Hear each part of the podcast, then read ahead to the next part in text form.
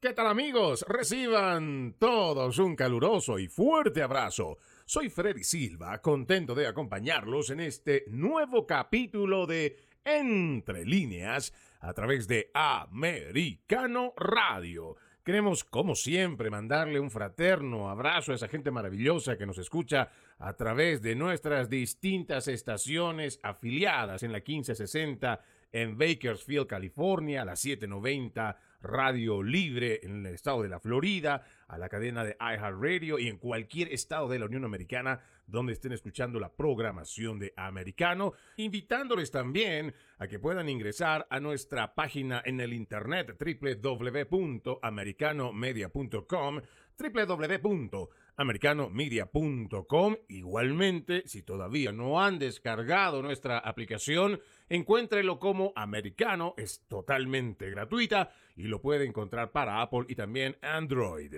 El día de hoy estaremos hablando sobre la película Sound of Freedom o Sonidos de Libertad, que no solo ha despertado buenas críticas y excelentes recaudaciones en taquilla, sino también el odio rabioso de la prensa progresista y otros izquierdistas que no han dudado en desacreditar este film, llegando incluso a llamarlo como una nueva película paranoica de superhéroes que satisface al culto de la extrema derecha canon. Muchos se preguntan, ¿por qué estos medios atacan a esta película aún a riesgo de ponerse aún más en evidencia de su clara posición a favor de políticas liberales que no buscan la máxima pena para los abusadores o traficantes de niños? ¿Será que la élite progresista no soporta que desvelen su implicación en este delito de tan larga data? ¿Será posible que esta película sea el inicio de un movimiento generacional que haga frente al tráfico de niños, adolescentes y jóvenes?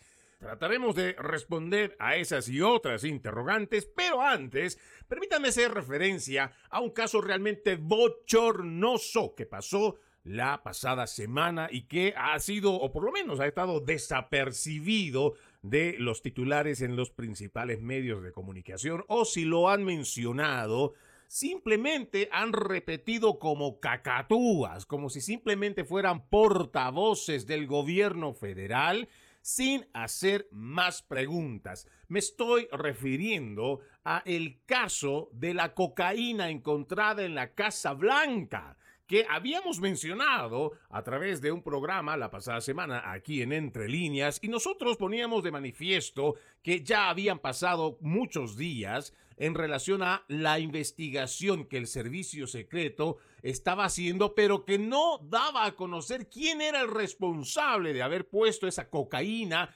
dentro de la Casa Blanca. Aquí tengo un reporte de Braver.com, esto sale el 13 de julio, escrito por Wendell Hasebo, y dice, el servicio secreto anunció que no puede identificar quién introdujo cocaína de contrabando en la Casa Blanca el pasado 2 de julio, lo que provocó una serie de reacciones de legisladores y expertos después de que el presidente Joe Biden se comprometiera a restaurar la decencia y el honor en la Casa Blanca.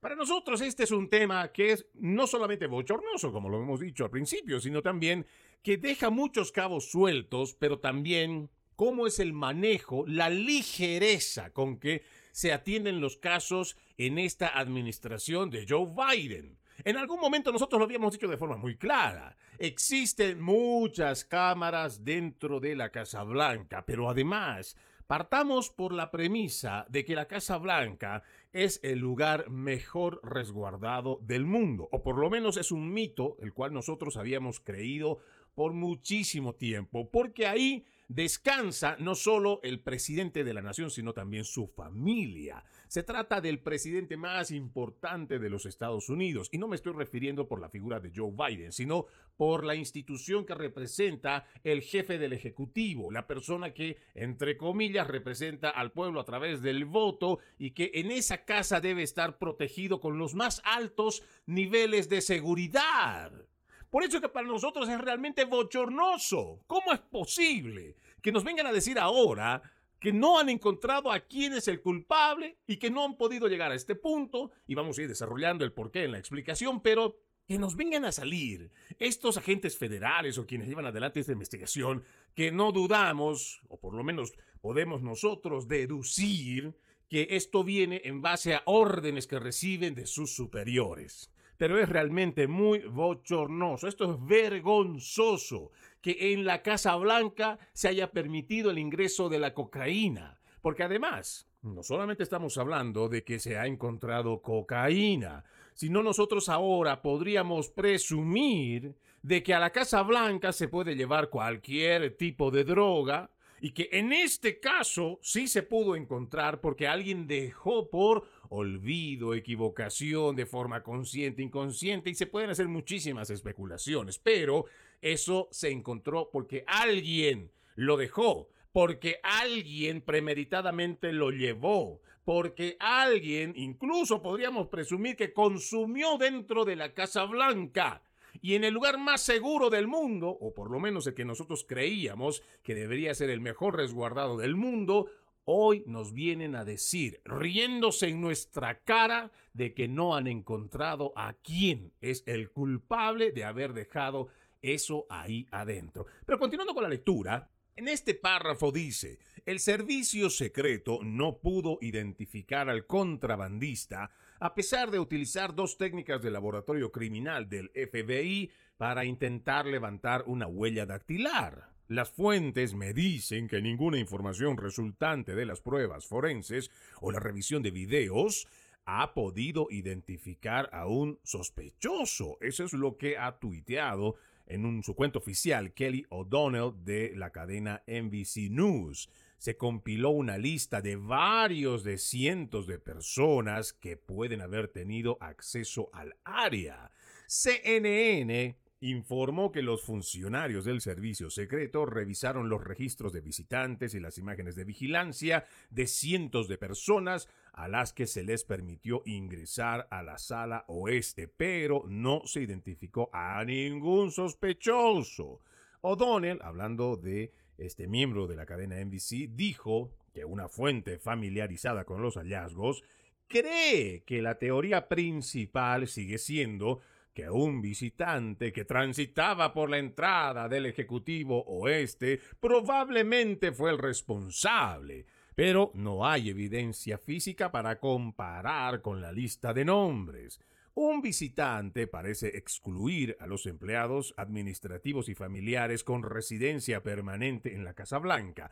No está claro si Hunter Biden reside oficialmente en la mansión, esto según Newsweek. En estos párrafos creo que uno puede advertir que esto se trataría, y esta es una especulación o es una opinión personal, de tratar de excluir a quienes forman parte de la familia de Joe Biden o a quienes trabajan dentro de la Casa Blanca, porque al mencionar que es un visitante que va a estar con un signo de interrogación porque parece que nunca vamos a saber quién es ese visitante, automáticamente libera de cualquier culpa o sospecha a quienes están constantemente llegando a la Casa Blanca. Ahora, a mí, por lo menos en lo personal, me parece algo muchísimo, pero muchísimo más grave que todavía salgan a decir que han hecho un trabajo de peritaje el servicio secreto, además con técnicas de laboratorio criminal del FBI, porque esto deja en una clara evidencia de ineptitud,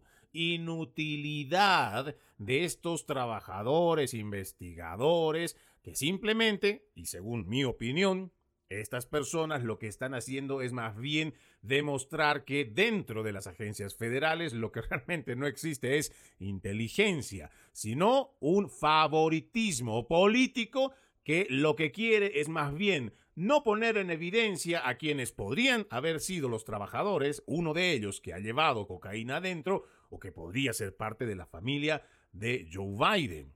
Pero aquí que ya nos vengan a decir que se ha gastado, porque ojo, cada vez que existe un trabajo de investigación de las agencias federales, estos trabajos de investigación se están pagando con nuestro dinero, se está pagando con el dinero de los contribuyentes. Y resulta que estos ineptos o los que quiera que hayan estado a cargo de esta investigación han mencionado que prefieren no seguir adelante con estas más o menos 500 personas, ya sea por el tema de su vulneración a su intimidad y cualquier otra cosa, cuando en realidad prefieren eso a decir que dentro de los Estados Unidos no importa quién esté en el cargo público, no importa quién quiera pasarse de listo metiendo droga dentro de la Casa Blanca. No, aquí lo que importa es cuál es tu filosofía política y tu servilismo político. Si tú vas y haces un serio trabajo de investigación, pese a quien le pese, y encuentres a quien realmente ha metido esa cocaína, pues entonces estás haciendo tu trabajo. De otra forma, venir a reírse en nuestra cara diciendo que no han podido encontrar a esa persona que ha metido la cocaína dentro de la Casa Blanca, eso es un hazme reír. Primero, para los Estados Unidos y sus agencias de inteligencia, pero también dejamos en evidencia que ese mito de que la Casa Blanca era la más segura en el mundo, pues se cae a pedazos. Vamos a la primera pausa, ya regresamos con más. Gracias, gracias por continuar con Entre líneas a través de Americano Radio. Recuerden que este 2023 juntos decimos no más fake news, no más noticias falsas. Para ello, ponemos a su disposición nuestro portal www.americanomedia.com www.americanomedia.com y lo invitamos también a que descargue nuestra aplicación Americano disponible para Apple y Android. El día de hoy vamos a comenzar hablando el tema que hemos propuesto al inicio del programa y se trata de la película Sound of Freedom que ha ido teniendo una recaudación espectacular según la revista Forbes. En lo que va del pasado fin de semana ya ha superado los 50 millones de dólares en recaudación y también, según lo que establece el portal deadline.com, se espera que en las dos semanas que alcance los 81 millones de dólares de recaudación en esas dos semanas que se prevé la gente siga llegando. Esta es una película bastante interesante que nosotros, por lo menos a través de mis redes sociales y también en muchos programas de Americano Radio, hemos ido promocionando Americano Media a través de sus plataformas de televisión igual. Y esta es una película que es protagonizada por Jim Caviezel que interpreta a un agente federal estadounidense que deja el trabajo para dedicarse a rescatar niños que son víctimas de tráfico humano por todo el mundo. Este agente se embarca en una misión muy peligrosa allá en las selvas colombianas para rescatar a la hermana de uno de los menores de los que libró de la trata y tráfico humano. No le cuento más porque no quiero ser spoiler, porque estoy seguro que mucha gente va a querer todavía ir a los cines que no ha tenido la oportunidad de llegar hasta allá y seguramente va a tener o saliendo de esta película o de ver esta película seguramente va a salir con una reflexión muy profunda sobre este flagelo al cual son sometidos millones de niños en el mundo. Y dicho sea de paso, este debería ser un compromiso de los principales medios de comunicación, de las organizaciones, de las empresas, sociedad en general, porque esto es algo que está pasando en nuestras narices desde hace mucho tiempo y que ya no solo andan raptando, secuestrando a niños, incluso que están caminando por la calle de la mano de sus madres y que simplemente los violentan, se los llevan en un automóvil y no los vuelven a ver más. Y esto lo vemos a través de las redes sociales, algunas veces se muestra a través de los principales medios de comunicación, pero es un flagelo que está pasando a diario. Pero como sociedad simplemente vemos, nos sentimos tristes, estamos preocupados, algunas veces reflexionamos, pero ahí termina todo. Pareciera que somos cada vez una sociedad más indolente, pero lo que realmente es inaceptable de esto es que tengamos medios de comunicación progresistas, de los principales medios de comunicación, que en vez de promover esta reflexión para que de una vez por todas los actores de la comunidad seamos capaces de poner acción, sean estos mismos medios de comunicación los que se encargan de desacreditar esta película Y créanme que yo no estoy apoyando esta película porque esté recibiendo algún tipo de beneficio económico, que a mí me estén dando pases gratuitos para ir o para regalar a la gente, de ninguna manera. Esto simplemente, para mí, en lo personal, he promocionado a través de mis redes sociales esta película desde mucho antes de que salga, el 4 de julio, porque tengo un compromiso moral con la sociedad para denunciar este flagelo. Pero no saben cómo me hierve el buche de piedritas, cómo es que me hierve la sangre cuando voy leyendo que en los principales medios de comunicación se atrevan a llamar a esta una película de superhéroes, pero que además es una nueva película que alimenta la paranoia de la gente de la derecha o que incluso están diciendo que se trata de un culto de canon que además alimenta las teorías de conspiración. Y para que la gente no vaya a decir que aquí simplemente estamos diciendo los medios de comunicación y que no damos los nombres de tal, aquí por ejemplo tengo la publicación del portal TheGuardian.com. Esto lo publican ellos el 6 de julio, dos días después de que saliera el estreno, donde titulan Sound of Freedom, el thriller adyacente a Canon que seduce a Estados Unidos. Fíjense cómo desde el titular ellos ya vinculan el movimiento Canon, que es un movimiento ultraderecha, que además cree en teorías de conspiración que en lo personal también son bastante alocadas y lo que en este programa jamás siquiera lo mencionamos porque nos parece que son muy disparatados, porque así como se van cosiendo habas en lo más extremo de la izquierda, con cosas muy aberrantes, locas, anticientíficas, créanme, también en la ultraderecha se van cosiendo habas con estos mismos que tienen estas ideas tan alocadas como los de Canon, que tienen teorías que van por encima del sentido común. Pero que este periódico, que es uno de los más importantes en Europa, vengan diciendo, y aquí también en los Estados Unidos, vengan diciendo que se trata esta película o la vinculan con ese movimiento canon,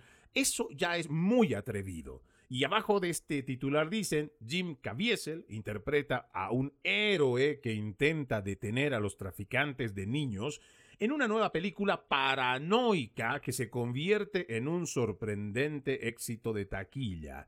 Miren cómo llega la desacreditación por parte de este medio de comunicación en este subtítulo, cuando primero lo califican de un héroe, cuando en realidad no es que se trata de un héroe de capa y espada, como generalmente tratan de hacer lucir a las películas de superhéroes, sino esta película fue inspirada de la vida real de Tim Ballard, quien en la vida real se dedica con un grupo a rescatar niños que son víctimas del tráfico y trata de personas.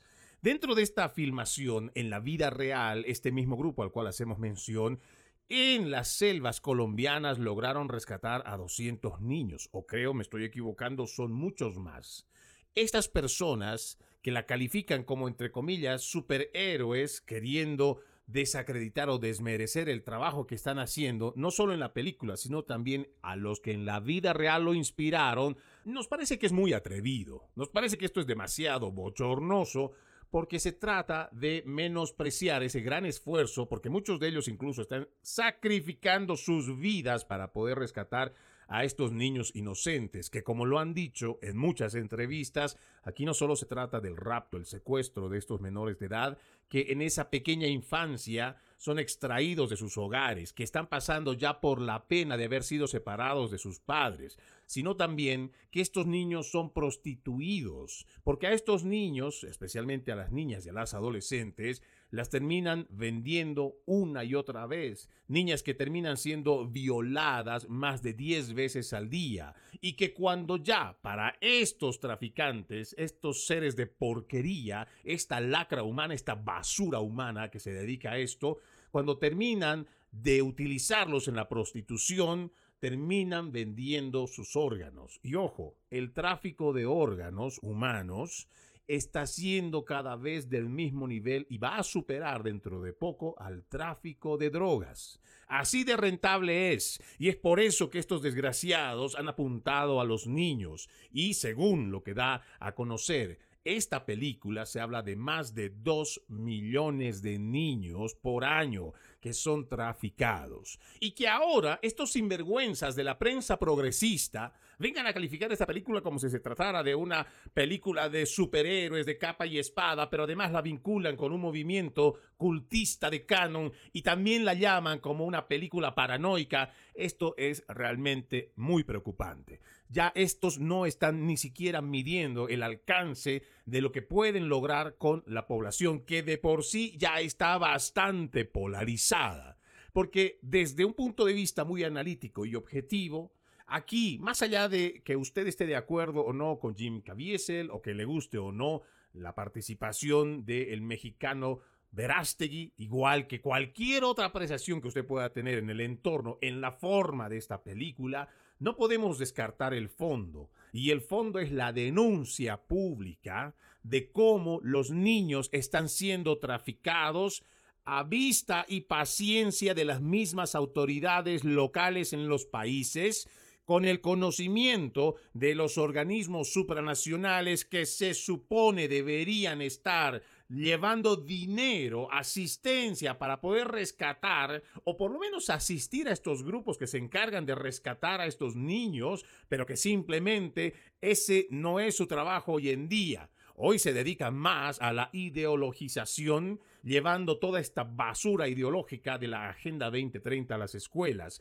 Por eso, para nosotros es importante que la gente no pierda el objetivo, no pierda el fondo, no nos estemos distrayendo con la forma de lo que trata de hacer la prensa progresista al desacreditarla. Aquí existen políticos élites, grupos supranacionales, grupos gubernamentales y otra serie de participantes que forman parte de este tráfico y trata de niños, niños que son abusados, niños que son violados, niños que son flagelados y que esta sociedad ya no puede seguir siendo un simple espectador. Ya es hora de dejar de mirar simplemente o quedarnos en la reflexión. Ya es hora de que pasemos a la acción. Vamos a la pausa. Seguimos, seguimos con más de Entre líneas a través de Americano Radio. Como siempre, queremos mandar un fuerte abrazo a la gente que nos está escuchando a través de las distintas estaciones afiliadas en cualquier parte de la Unión Americana. Y si usted todavía no ha descargado nuestra aplicación, Americano está disponible para Apple y Android y es totalmente gratis. También lo invito a que pueda ver nuestro contenido, la información más destacada, minuto a minuto, a través de nuestro portal www.americanomedia.com, www.americanomedia.com. El día de hoy estamos haciendo referencia sobre esta película Sonidos de Libertad que ha salido hace casi dos semanas, que está teniendo un éxito realmente importante, ha superado los 50 millones de dólares en recaudaciones y a nuestro entender, está generando conciencia y reflexión sobre la trata y tráfico de personas, especialmente con niños y adolescentes. Pero no solo está despertando reflexión, también ese odio rabioso que tiene la prensa progresista que no se podía poner en más evidencia de que está totalmente alineada con la izquierda y que no le interesa siquiera quedar mal ante sus suscriptores, televidentes, sus lectores, cuando hacen redacciones como la que estamos leyendo de TheGuardian.com, que ha calificado esta película como paranoica, que además forma parte del culto de ultraderecha canon. Aquí es importante hacer lectura porque nosotros, ya lo saben ustedes, quienes son seguidores de Entre líneas, nos gusta leer entre líneas los mensajes que recibimos. Y por ejemplo, en esta publicación, en uno de los párrafos, fíjense cómo la prensa progresista no escatima no solo en desacreditarla, sino también pide a la gente que no vea esta película. Aquí en este párrafo menciona Escriba las palabras sonido de libertad en Twitter, entre paréntesis también escriben, las personas decentes que desean vivir una vida buena y feliz no deberían hacerlo bajo ninguna circunstancia. Miren qué osados, miren qué atrevidos son. Y continúa este párrafo. Y la búsqueda arrojará docenas de informes triunfantes que alardean sobre la improbable victoria de una película con ese título sobre los gustos de Indiana Jones en la taquilla esta semana. Ojo, les decía que este es un artículo del 6 de julio, dos días después del estreno de Sounds of Freedom. Aquí ellos dicen que no pasará, que es improbable que supere en la taquilla a las películas de Indiana Jones. Que para pesar de estos progresistas, sí, déjenme decirles que esta película de Sonidos de Libertad está en el segundo lugar de las más vistas aquí en los Estados Unidos. Pero es eh, realmente muy bochornoso, ¿no? Que una publicación como esta te diga que al momento de tú escribir Sonidos de Libertad, Tú no deberías de hacerlo si eres una persona decente que desea vivir una vida buena y feliz. Y esto no deberías siquiera buscarlo bajo ninguna circunstancia. Y pasándonos algunos párrafos, escuchen lo que también menciona de la película. Independientemente de cómo se elija dividirlo, Sound of Freedom ha superado las expectativas en dólares y centavos, una hazaña de rentabilidad poco común para una producción de bajo presupuesto comparativamente sin una gran campaña promocional dirigida por Hollywood. Seguir ese dinero lleva de vuelta a una red más desagradable de impulsores AstroTurf entre la franja de extrema derecha, una constelación de paranoicos que ahora intentan sacar una causa célebre de una película con inclinaciones vagamente simpáticas. Es posible que los no iniciados no se den cuenta del subtexto de hilo rojo y tablero de corcho clavado en una misión de extracción en su mayoría sencilla en América del Sur, prácticamente tomada con un leve olor a algo nocivo en el aire. Sin embargo, aquellos sincronizados con la frecuencia perforadora de tímpanos de Canon, este culto de ultraderecha, de teorías de conspiración, han escuchado una llamada de atención que conduce directamente al multicine. Aquí otra de las aberraciones que escribe este portal de guardian.com porque está diciéndonos, y pienso que esto también debería llevar a una sanción a quien quiera que permita que estos artículos se den a conocer. Y ojo, no estoy en contra de la libertad de expresión. Esta persona puede decir lo que sea, pero nos parece que hacer una referencia de algo tan delicado como es la trata y tráfico de personas y ese gran esfuerzo de quienes logran rescatarlos. Pero para ellos, para quien escribe aquí en el The Guardian, ellos dicen que se trata de una misión de extracción en su mayoría sencilla en América del Sur, prácticamente tomada con un leve olor a algo nocivo en el aire. Esto, ustedes me perdonarán, pero esta es una afrenta. Esto también es una forma de humillar el trabajo que realizan estas personas que cuando se están enfrentando al crimen organizado ponen en riesgo sus vidas. Personas que se dedican a esto también ponen en peligro la vida de sus familiares, porque no se olviden, por algo se les dice crimen organizado.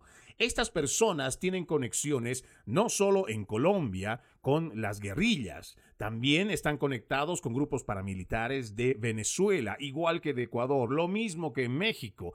Esta es una red peligrosísima que sabe que tiene millones de dólares que ganar y por lo mismo esa su fuente de ingreso van a defender la capa y espada. Y eso es lo que precisamente pasa cuando hay grupos de policías, militares o estos grupos que no forman parte de ningún gobierno, pero que sí se dedican al rescate de niños, que hacen este trabajo que hay que aplaudirlo, no hay que minimizarlo, mucho menos ridiculizarlo como tratan de hacerlo en esta publicación. ¿Cómo se atreven a decir que se trataría de una misión, que por lo general se trataría, una misión de extracción en su mayoría sencilla en América del Sur, prácticamente tomada con un leve olor a algo nocivo en el aire? Por Dios, ¿en qué nos estamos convirtiendo en esta sociedad? Peor aún, a qué punto nos está llevando esta ideologización de la izquierda en los periodistas o los pseudoperiodistas que se atreven a hacer este tipo de calificativos que yo en lo personal condeno públicamente. Pero eso no es todo. Además, en esta publicación son capaces de expresar su sentimiento profundo anticristiano. Escuchen lo que menciona en este párrafo.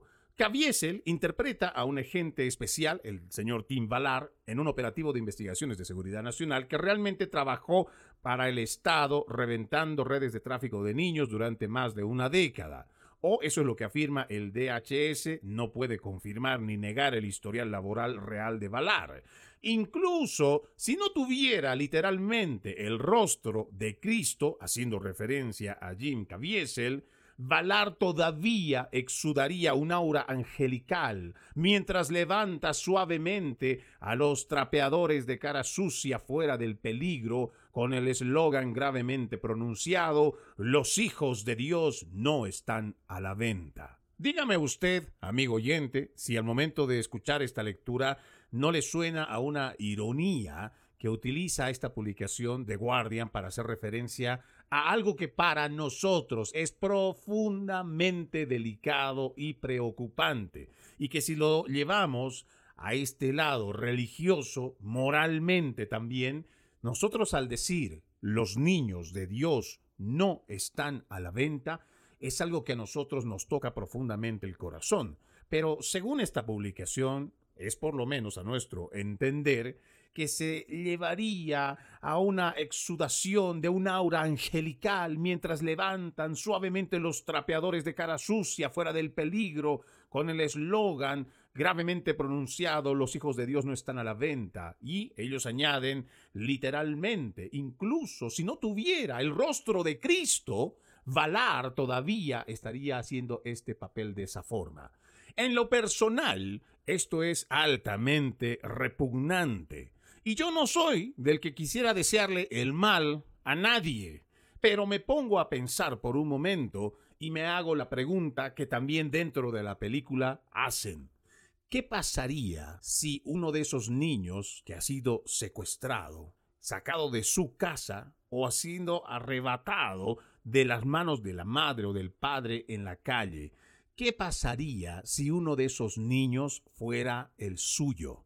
Sí, me estoy refiriendo a usted, quien está escribiendo a través de la prensa progresista, a esos periodistas como loros que como cacatúas repiten lo que dicen otros medios de comunicación que están alineados con esas políticas de izquierda y que están destinados a desacreditar esta película llamándola conspiranoica, paranoica, exagerada, unida a un culto canon y quién sabe qué otras cosas. Le hago yo esta pregunta y seguramente muchos en algún momento nos pondremos en este lugar, porque cuando lo pensamos, simplemente lo pensamos quienes somos padres de familia, que algo les podría pasar a nuestros hijos, se nos pone la piel de gallina, se nos arrebata la mente, se pasan muchos sentimientos y congoja dentro del corazón. Muchos ni siquiera sabrían qué hacer en este momento, pero le preguntamos otra vez a esta prensa progresista, ¿Qué pasaría si ese niño secuestrado fuera el suyo y tendría que ser este grupo, el que se dedica a rescatar niños secuestrados, el que tendría que hacerle el favor para traer sano y salvo a ese su hijo? ¿Todavía seguiría hablando con esa ironía, con ese descrédito? Los dejo con esa pregunta. Continuamos con más de Entre líneas a través de Americano Radio. Vamos a invitar nuevamente a esa gente maravillosa que nos está escuchando a través de las distintas estaciones afiliadas en cualquier parte de la Unión Americana a que puedan descargar nuestra aplicación Americano. Está disponible para Apple y Android y es totalmente gratis. Este servidor, Freddy Silva, no solamente le hace la invitación para que descargue esa aplicación, sino también para que pueda ver nuestro contenido a través de nuestra página en el internet www.americanomedia.com www.americanomedia.com el día de hoy estamos haciendo referencia de esta película, la cual seguimos recomendando a nuestra gente. Y ojo, no tenemos, en lo personal, quien les habla a través de este micrófono, no tengo nada de beneficios o que estemos recibiendo algún tipo de pago, porque estamos invitando a la gente a que vaya a ver esta película Sound of Freedom, Sonidos de Libertad No tenemos nada que nos, por lo menos quien les habla, no tengo ningún beneficio que está recibiendo por parte de esta película o de quienes son los dueños o los que lo han producido, cualquier cosa. Sí hago la invitación porque me parece que es importante que nosotros abramos nuestros ojos ante la realidad que está pasando a diario, más aún en nuestra Latinoamérica, donde secuestran, arrebatan de las manos a los padres de sus hijos para llevarlos a un mundo de prostitución o ya sea el tráfico de órganos. Por eso, en este compromiso moral, es que lo invito, si usted tiene tiempo y sus actividades cotidianas lo permiten, pueda llevar no solo a usted mismo, sino a la familia para que puedan ver esta película, reflexionar sobre la misma. Estamos hablando sobre el descrédito que han ido haciendo muchos medios de comunicación. Propiamente hemos desglosado algunos párrafos de la publicación de Guardian, pero no vaya a pensar que es la única. Aquí, por ejemplo, tengo este otro informe de Braver.com donde dice, la mayoría de los principales críticos de cine boicotearon Sound of Freedom a pesar del enorme éxito de taquilla. Aquí menciona entre sus primeros párrafos, la gran mayoría de los principales críticos de cine están boicoteando Sound of Freedom, Sonidos de Libertad, y medios como el New York Times, Los Angeles Times y The Hollywood Reporter se niegan a publicar reseñas del drama contra el tráfico de niños recientemente estrenado. Aquí dice que en el caso del New York Times, Sound of Freedom ha sido efectivamente borrado de la faz de la Tierra. El periódico de registro no solo se negó a revisar la película, sino que no mencionó la misma de ninguna forma en sus informes de entretenimiento.